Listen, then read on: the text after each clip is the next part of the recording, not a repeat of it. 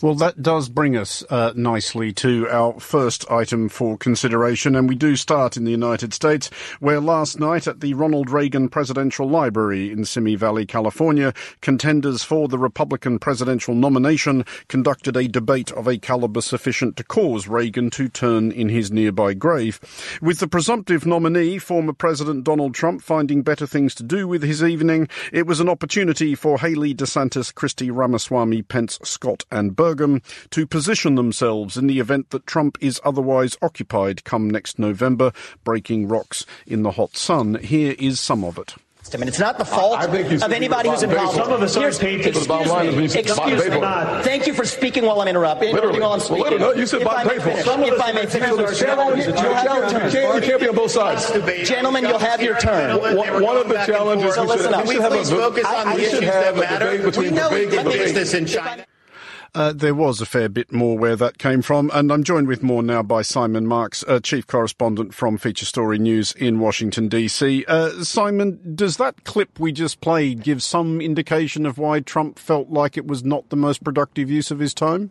Oh, I think that's absolutely right, Andrew. And I think you've encapsulated it almost perfectly. It was excruciating. It was a national embarrassment. And uh, that's the opinion of one of the participants, uh, Governor Ron DeSantis of the Sunshine State of Florida, who shortly after the debate ended went into the spin room and told Fox News, which had hosted the debate, that had he been home and found himself watching it, he would have changed the channel. Uh, I, I mean, this was uh, a, two hour squabble between the also rans in the race uh, for the Republican Party's presidential nomination. Donald Trump, as you know, did not attend this debate. He did not attend the last one. As soon as this was over, his campaign put out a uh, statement saying that it was boring and inconsequential and immediately called on the Republican National Committee to stop any further debates from taking place. Uh, I think that's highly unlikely to occur. But Donald Trump's argument, of course, is look, I'm 40% clear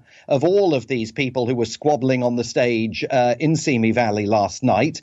Why on earth would I waste my time going to debate them? And there was nothing in last night's program or performance by uh, any of the uh, seven candidates on stage that I think will be leading Donald Trump uh, to question that calculus. Uh, is it clear what any of the seven are attempting to do? I mean, I suppose it's it's it's an opportunity to increase their visibility, etc. But at this point, given that apparently insuperable lead Trump has, are they genuinely still trying to reel him in and become actual challengers for the nomination, or are they trying to position themselves as potential vice presidential candidates, future cabinet secretaries, etc.?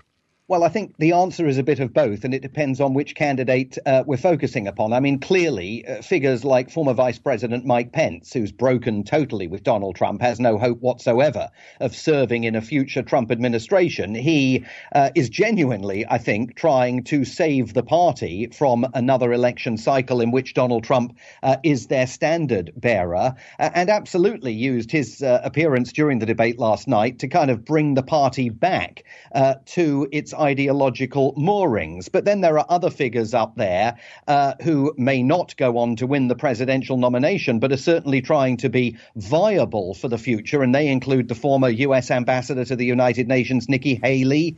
Uh, you could argue that Governor Ron DeSantis, uh, if he doesn't win the nomination, and it looks very unlikely that he's going to, uh, might be seeking some sort of national office uh, instead of uh, simply remaining down in Florida. and then you've got the new kids on the block, like uh, the biotech billionaire Vivek Ramaswamy, uh, really trying for the first time, second time in this debate, of course, uh, to establish their credentials with the Republican Party as uh, possible future leaders in future uh, presidential elections. But the difficulty they all face is that Donald Trump currently appears to be uh, to, to be enjoying an insurmountable lead, and there are so many of them that unless the field is very rapidly winnowed out, and I think we're going to be seeing behind the scenes moves by some of the uh, funders, the supporters of some of these candidates to try and come up with, you know, maybe two or three that could be viable challengers to Donald Trump rather than this scattergun of different candidates that are out there at the moment. Unless the field is winnowed, uh, Donald Trump has got this game to himself. I mean, what has been the tone of American media response to last night's debate? Is there any suggestion that there was, for what it may be worth, any kind of winner?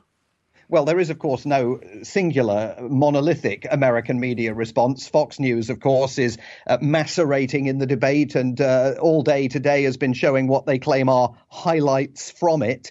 Uh, MSNBC, the left leaning news channel here, has been uh, excoriating all of the candidates for various claims that they made and also uh, chiding them for failing at any point during the debate. And it wasn't just the candidates that made this uh, failure, the, the moderators did as well, to ask a single question or raise a single point about the 91 criminal indictments that Donald Trump is facing in various jurisdictions that could, of course, see him jailed for decades to come.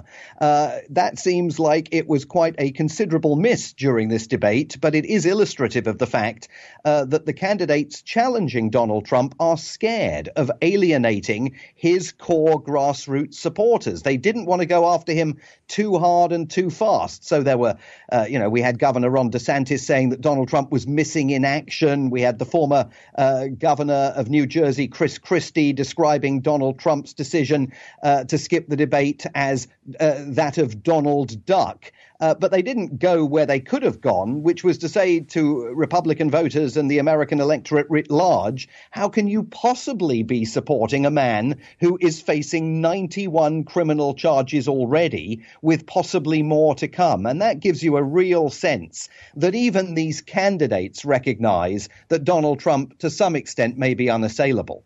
Simon Marks, thank you for joining us.